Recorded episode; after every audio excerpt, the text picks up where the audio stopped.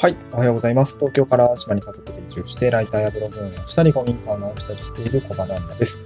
今日のトークテーマは DIY のお話をしたいなと思うんですけれども、まあ、よく移住して、えー、古民家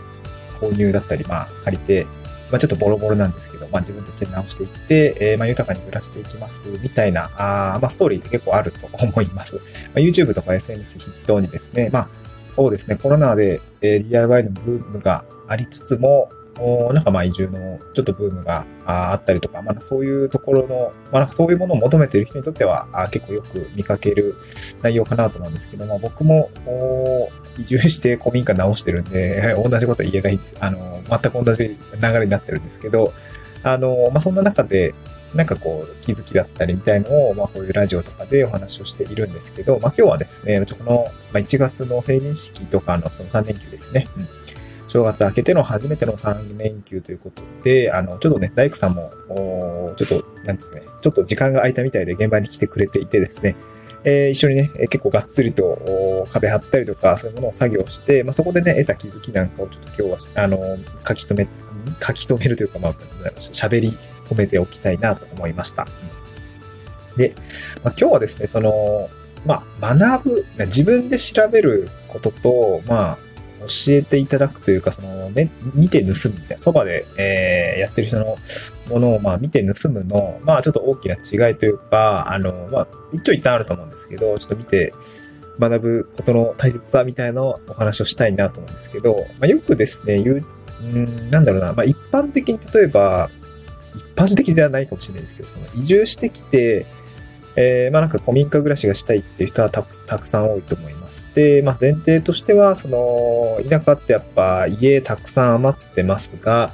えっと、市場に出てこないことが多いです。まあまだその、本当は持ち主さんがうん、なんていうか、なんとかしたいというか、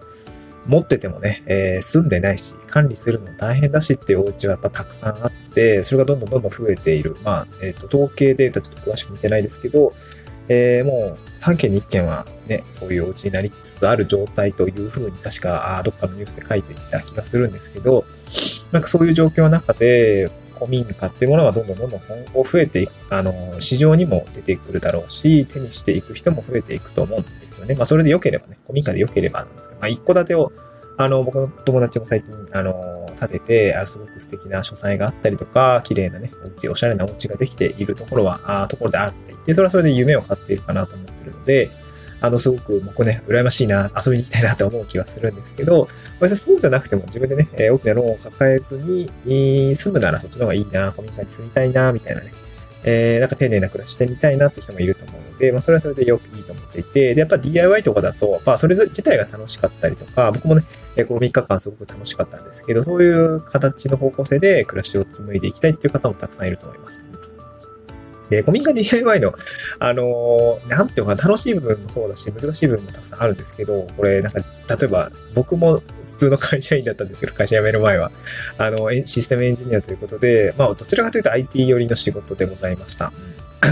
どちらかというか、まあ、IT 真っ盛り、ま、ま、真っ只中の仕事だったんで、インパクトドライバーとか、ノコギリとか、あと丸ノコとかね、なんかそういったものを使う機会って、まあこれまでそうですね、当時会社辞めたの30ぐらいだったんで、30になるまで触ったこともなかったんですけど、ここ最近は本当にもう手にしてビズ打ちまくって、壁打ちまくってみたいな、ワールドコで木切りまくってみたいな感じになっていて、まあすごく経験値としては増えています。で、やっぱりものづくりみたいな、まあ家、まあ、ものというかもう家だよね。家づくりみたいなのって、やっぱ面白い、まあ目に見えて変わっていくんでね、えー、すごく面白いなと思ってるんですけど、まあ、ただね、やり方がわからんとかね、どっから手をつけたらいいからわからんっていう人結構やっぱ多いと思います。家とかね、古民家買ってもさ、ボロボロな、最初ボロボロだったりとか、ちょっと直さなすまらへんな、みたいな状況に、え、なっていると思うんですけど、その直し方がね、どうしたらいいんだろうみたいなこと結構あると思います。で、多分最近、その、どうやって進めていけばいいのかというと、多分最近の、そうですね、傾向というか、な YouTube で勉強したりとか、ネットでググって調べて、ちょっとずつやっていくものを、なんかもうよくわからん、見よう見真似でやっていくみたいな スタイルがね、やっぱあると思うんですよね。うん、それはそれで問題ないと思います。ただ、あのー、これ多分 YouTuber の方とか SNS で語られてる方、あの方もたくさんいると思うんですけど、あのー、やっぱり家も構造的に取ってはいけない壁だったり、耐久の壁だったりとか柱ですよね。えー、まあなんかこう、この柱はね、あの、構造的には取った、あの、ね、耐震的に良くないからっていう柱はあったりするので、そういったところは、うん、そうですね、まあ、知り合いの建築士さんだったりとか、まあ、あの耐震診断とかね、えー、に精通している人がいるのであれば、一回それを見てもらってからやるのもいいですし、あのー、そうじゃなくてもなんかいるんだよね。なんだっけ。なんかいるんだよね。いるんだよね。それやってくれる人がいて、で、そういう人にお願いをして、まあちょっとお金かかるけど、まあ、やってもらった方がいいよくて、で、私の場合も建築士さんとか工務店さんに入ってもらって、あの、じゃあこれは、えー、ここの壁は残しましょうとか、まあ基本的にはね、そのままの方がいいいいみたいなんですけど、あと、まあ、えー、なん、なんだろう抜いた壁には、えっと、僕んちも軽量鉄骨で補強がしてあったりとか、あするような感じで、まあ、補強を入れましょうみたいな感じで、まあ、ちょっと高くなっちゃうんだけどね。でもやっぱ、あ建物いじるって、まあそ、れそれなりに 補強はしていかないと、昔のうちはね、あの、あんまりね、えー、強くないので、うんまあ、そんな感じでやっていった上で、うん、例えば床張ったり壁張ったりとかっていう感じに進めていくことになります。うんまあ、なので、まあ、まずはその、診断的に ちゃんと大丈夫なのかみたいなところは、あの、見てもらった上で、じゃあその次どうやって進めていくかっていうと結構見よう見まねで、えー、まあ、まずはその、ね、あの解体するところは解体して、きれいにして、で、まあ、水平取って、えー、なんかこう、なんていうの、あの床だったら、あの、なんていうの、基礎の部分の、松下、だったりとか、あの、はし、あの、床材差し込んで、値段打って、その上に床、断熱材入れて床張っていきましょうみたいな感じの段取りがね、僕もなんとなくその大工さんの 横で見ながらやっていたからわかるんだけど、これをね、一つ一つ調べていくのって、めちゃくちゃ大変だと思いました。個人的にもね。うん。で、実際にやってみてもそうだし、わからんのよね。どういう順番で何から始めたらいいか全くわからんみたいな感じで、まずここで僕は結構ここで折れましたね。なんか、なんていうかな。もう少しね、多分家がね、全体的にちっちゃかったら、もうちょっと頑張れそうだったと思うんですけどね、一個一個はね、大きいんですよね。なんかこう、家づくりも、まあ、僕はその工務店さんの方が、あの、一緒にやってくれていた、一級建築士さんと一緒にね、すごくね、フランクな方で、あの、やってもらってるんですけど、なんていうのかな。うん、難しかったです。広すぎて。で、どっから手つけたらいいかも、正直ね、なんかその、なんか目の前に、すごい楽しく、楽しい、この広いフィールドがあったりとか、えー、すると、周りの人はもう本当にね、あ、こんだけ広かったら何でもできるね、とかね、まあ庭とかもそうかもあるんですけど、何でもできるね、なんか楽しみだねって言ってくれるんですけど、いざね、あの、目の前にすると、いや、もうどっか手つけないんだろう、みたいな感じになっちゃって、結構大変、大変さがね、あの、先に来ちゃって、ちょっとグロッキーになっちゃったりもするんですけど、まあ今は少しずつ形になってきたことによって、なんか、なんとなくモチベーションがね、生まれているというか、うん、解体とかね、えー、運び出すのも大変だしね。で、まあちょっと前置き長くなっちゃったんですけど、まあ、その中で、まあ、自分で調べてやるっていうのも当然必要だし、まあ、それが自体がね、身になることもあると思うんですけど、まあ、今回僕の場合だと工務店さんとか大工さんが一緒にやってきて、やってくれてるので、なんかすごくね、あの、なんだろうな、学びの深さが違うというか、多分ね、あの、僕、プログラミングをやった時も、話全然ガラリと変わっちゃって恐縮なんですけど、あの、僕、文系のエンジニア、文系出身で経営学とかを専攻してたんですけど、えー、その後エンジニアですね。まあ、これも一つ専門領域だと思うんですけど、プログラミングを勉強、プログラミングの仕事に就きました。でプログラミングも最初の研修でめちゃくちゃしんどかったんですね。3ヶ月とか、うん、6ヶ月とか、すごい、あの、研修、3ヶ月か、3ヶ月研修して、半年ぐらい経ったところでまた1ヶ月研修するみたいな感じだったんですけど、プログラミングも最初もう何が何だかわからんみたいな感じで、基礎がね、まず体に身につかなくて、あの、プログラミングとか専門領域って、その自分が吸収できる、まあ、スポンジみたいにこう穴が開いている、その、受け付けられるような体にならないと、マジで何時間そのプログラミング知識のシャワーを浴びようともね、流れで出ていっちゃう、流れ出るというか入っていかない体をそのまま表面がね表面をさ、水が流れるようにシャー抜けてっちゃって全然覚えられないんですよね。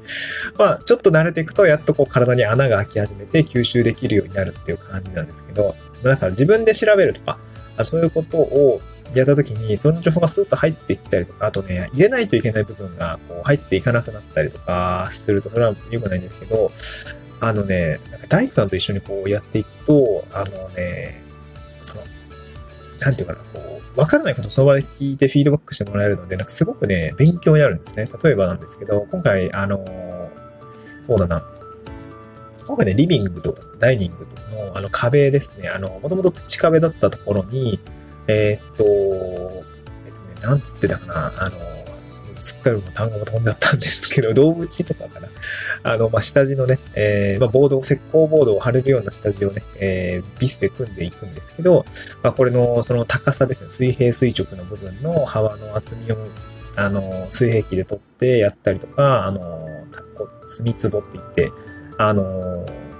線をね、えー、バンバンバンと板につけていくようなものこういった音声じゃ全然伝わらないんだけど、あの、そういうものを使って水平取ったりとかして、あの、ボードを打ち付けていくみたいな一連の工程を終わったんですけど、最初ね、壁を作るってなった時にも、いや、どうやって作んねんっていう感じだったんですけど、まあ、まずはなんかそういう下地材を打って、壁を打って、で、その上にクロスを貼っていくんだよ、みたいなね、ところの、そのまず前提の部分ですよ。もうわからないことの本当に、まあ、何が、わからないことに対して、取り組むときって、まずだ、だいたい順番が大切だと思うんですけど、順番がね、すごく勉強だったのはすごい良かったですね。で、大輝さんの横について、あ、なるほど。まずはここの下地の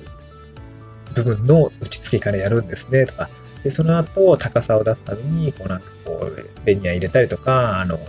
まあ、動物だったり下地台を入れて、あの、高さを出して、まあ、全体的にこう、壁がね、えー、フラットになっていくようにやっていくんです、みたいな厚みとかね。えー、測ってやっていくんだよ、みたいな感じで、じゃあ小林くんこのビス打っといて、みたいな感じで、あ、はい、やります、みたいな感じで、あの、まあ、やりながら一緒に教えていただきながらすごくやれて、すごく良かったですね。すごくなんか、えー、なんでこれってこういう打ち方してるんですかっていうのも、あの、聞けたりしたらすごく優しく答えてくれて、あ、これはね、ここ、あの、ビス止めの機械、あの、インパクトドライバーが入らないから、先にここの部分とここの部分は釘でつけておいて、釘とかビスでつけておくと、で、こうやってどうみたいな。ここをもう、ここをバラバラにやっちゃうと、インパクトドライバー入んないからビス止めできないじゃん。なんか先にこう、打ち付ける前に、こう、ちょっと部材を組み立てておいてやるといいんだよ、みたいな感じで。あの、そういう、なんか、あ、なるほどなみたいな感じの、こう、普段だと多分ね、自分でやってたら多分ミスってたと思うんですよね。あ、やべえ、これ、入んねえじゃんみたいな感じになってるものがあったんですけど、まあ、パッと、まあ、これまでの、またきさんも40年ぐらいやられてるって言ってたんで、そういう経験を、なんかね、すごくね、こう、後ろでついて、もうずっと、あの、くっついてやってたんですけど、それすごくね、学びになりました。まあでもその、大工さんとかね、やっぱ移住してきて、大工さんとかと知り合いになってとかね、コムデさんと知り合いになってってなかなかね、ないケースだと思うんですよね。まあ、今回僕の場合は地域おこし協力隊という仕事の中で大工さんと出会ったりとか、工務店さんとま紹介を受けてやっているので、すごくまラッキーだったかなと思うんですけど、まあなかなかやっぱり人脈を作って、工務店さんとかと知り合ってとかね、まあ自分でやるほかないパターンが多いと思うんですけど、今回は大工さんとかとお知り合いに、なれたので、なんかすごくね、それは良かったなと思いましたね。まあもしね、えー、自分も古民家直して、まあ移住して古民家直して、まあ丁寧な暮らしやってみたいっていうのであればね、あの、なんかそういうつてみたいのがあると、すごくね、あの、勉強になるし、まあ、あの、自分で学ぶのもね、あの、体力さえあればできると思うので、僕はちょっと、ちょっと無理でした。あの、子育て、子育て、移住したてで、あの、他の仕事もありつつ、あとね、子育てしながらだとやっぱきついね。子育てしながらだとまあ、一人とか、あと夫婦だけとかだったら大丈夫だと思うんだけど、子育てしながらコミュニカ DI はね、ちょっと厳しいかもしれない。ん。ね、無理じゃん。住みながらも当然無理だし、あの調べる時間が取れなかったりとかもすると思うんで、結構大変かなと思うんですけどね。これは多分パートナーの協力も多分得ないと無理なんですけど、僕はちょっと無理だったんで、もう現場でコマネさんが先にこうなんかいろいろ準備してくれてて、ああ、ありがとうございます、学びますみたいな感じのちょっと受け身な姿勢なんだけど、まあ、そういう状況じゃないとちょっときついかなと思いながら、あの、まあ良かったかなと思ってます。いや、なんかね、やっとね、あの、古民家 DIY 楽しくなってきましたね。ただビス打って、打ってただけなんだけど、いや、解体とかね、その残地物の撤去だけだとモチベーション続かない。これはもうさすがに続かないですね。そう。まあ、あの、まあ、なかなかそのお金をかけずにやっていく。まあ、今回大工さんにも、えっ、とね、来てもらったんだけど、まあ、なんか今仕事ないんだよね。ちょっと家の用事が、なんかブドウとか、なんだろうな、果樹とかもややってる人で、なんかね、その、大工さんとしての仕事はちょっと今休んでるんだよねっていうところの合間で来てもらってるから、結構あの、はい、なんか、融通聞きながらやらす、やっていただいてるんですけど、なんかそういう感じでね、こう、どうやったらこう、安、安くない予算で、人に協力してもらいながらできるかみたいなことを考えると、まあ、なんかうまくや、あの、あの、設計士さんとかもあの協力してくれてやっているなっていうところがあって、ちょっと話まとまりなくなっちゃいましたけど、あの、まあ、自分で勉強するってことも当然大切なんだけど、人から教えてもらうっていうのも、なんかね、こう、すごく、また別の良さがありますね。まあ、基本的には僕もライターとか他の仕事は、まあ、自分で調べてやろうぜっていうスタンスなんですけど、やっぱなんかその、限界があるなと思って、まあ、その、先輩ですね。先輩の、業界の先輩の人から教えをこうっていうところも、やっぱり、まあ、ある程度のレベル、ある程度のレベルというかね、あの当然必要なものなんだなというふうに感じたという次第でございます。こういったの DIY の話、えー、まとまりなかったですけど、またちょっと次回も話してみたいなと思います。また次回の収録でお会いしましょう。バイバイ。